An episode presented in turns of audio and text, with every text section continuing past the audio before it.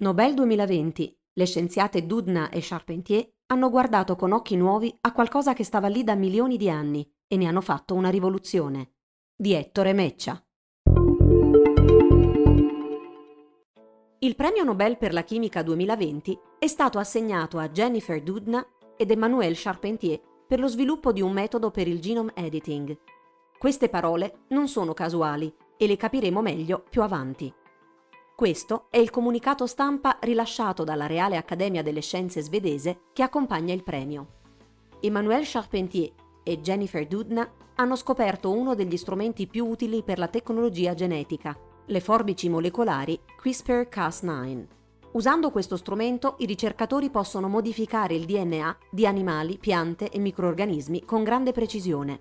Questa tecnologia ha avuto un impatto rivoluzionario sulle scienze della vita, sta aiutando a trovare nuove terapie per il cancro e può far avverare il sogno di curare le malattie ereditarie.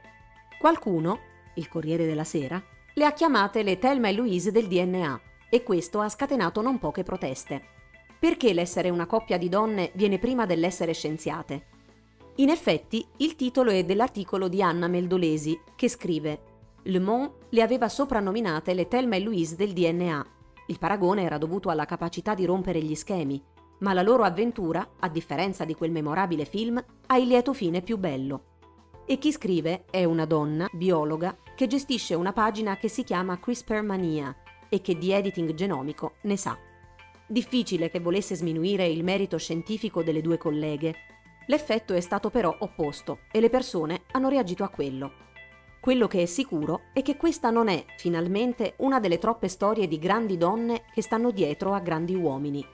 Dudna e Charpentier sono due donne che hanno fatto ognuna la propria carriera, una negli USA, l'altra in Europa, prima di incontrarsi nel 2011 e avviare quella collaborazione che nel 2020 le avrebbe portate a stringere la mano al re di Svezia tra gli ori della Konserthuset di Stoccolma, se un piccolo virus non si fosse messo per traverso.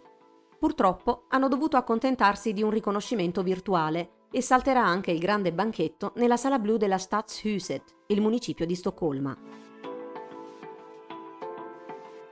Paradossalmente, tutta questa storia nasce tanto tempo fa da un altro virus, anche se eh, in verità no, nasce tutto da una salina vicino ad Alicante, in Spagna.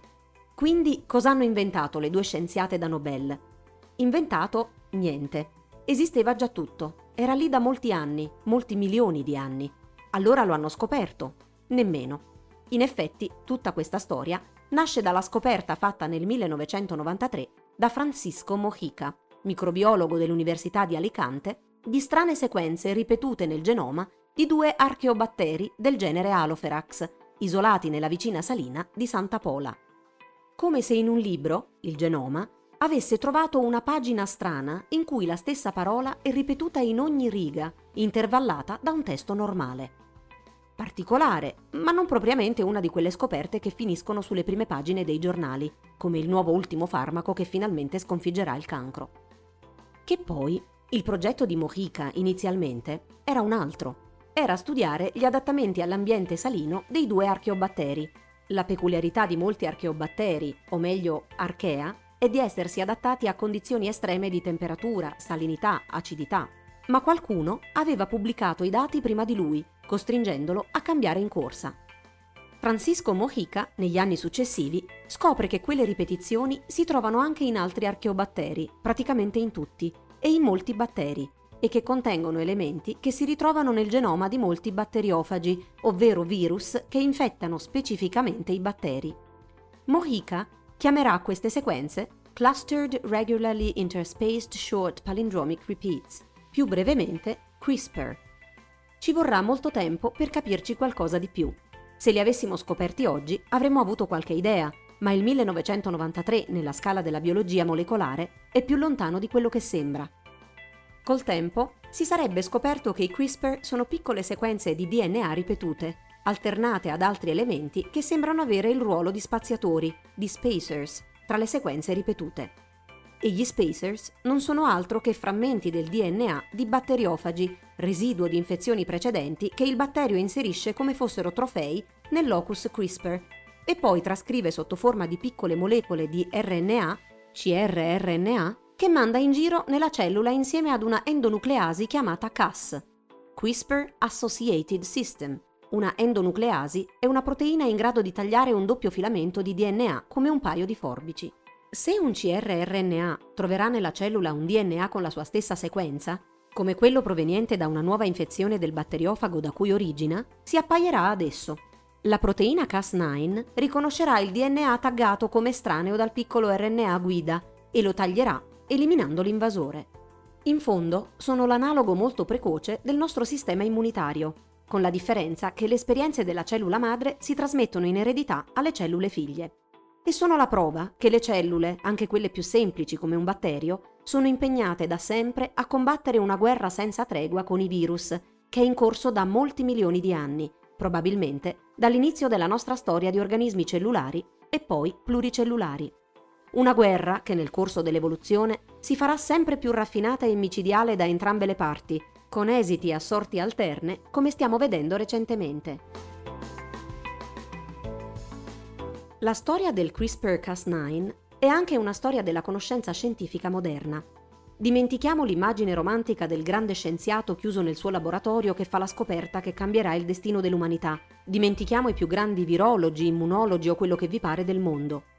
È la storia lunga, anche decenni, di conoscenza cumulativa, condivisa all'interno della comunità scientifica, fatta anche di piccole scoperte, a volte fortuite, a volte apparentemente senza storia né gloria, che restano lì, fino a che, anni dopo, qualcuno scoprirà che era il pezzo mancante del proprio puzzle e tutto prenderà un senso nuovo.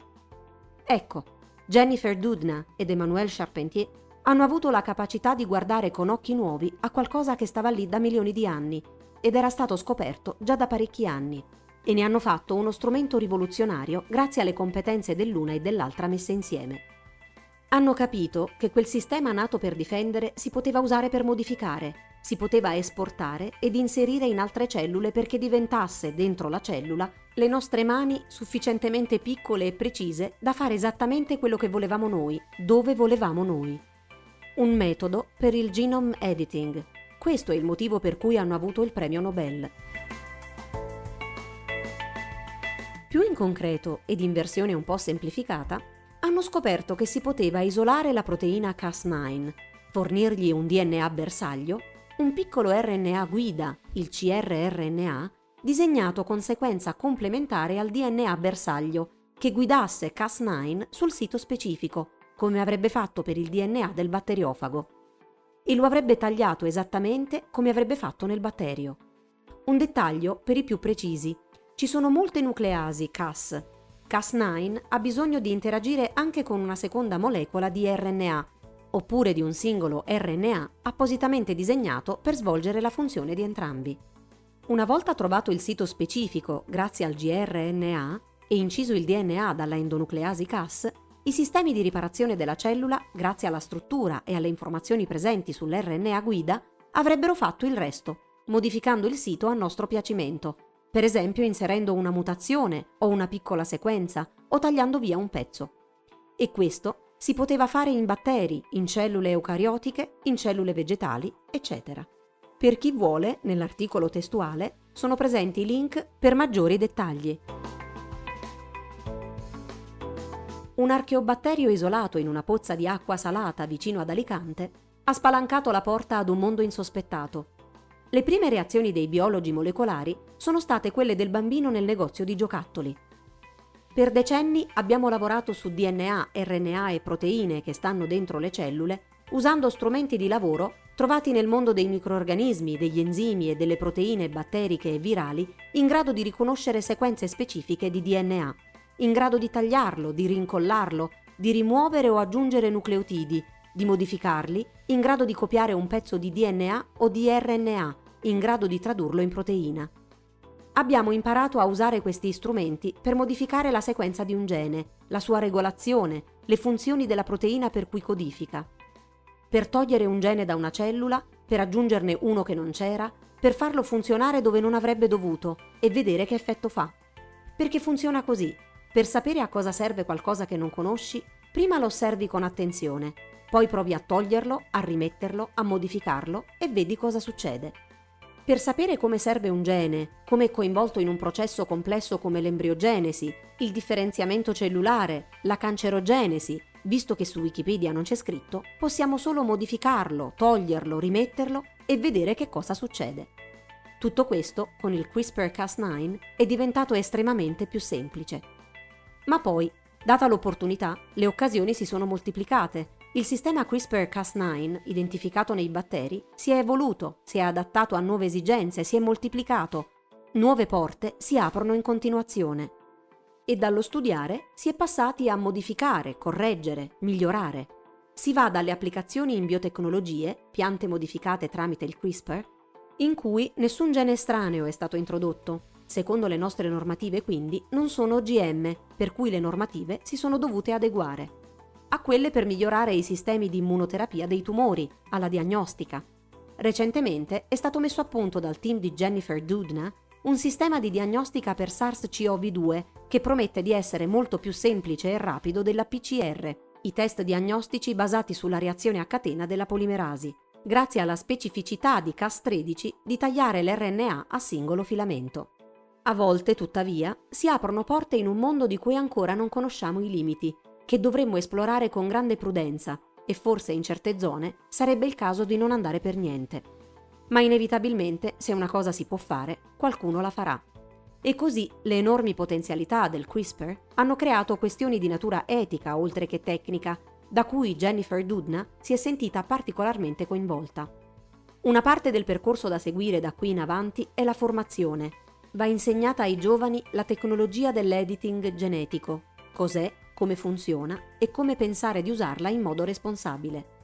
Difficile non associare quel monito a quanto successe agli albori delle tecnologie del DNA ricombinante, quando con ben altre tecnologie, molto meno potenti, si iniziava a lavorare sul DNA di batteri, virus, cellule animali, si scopriva che i tumori erano provocati dall'attività di geni fuori controllo.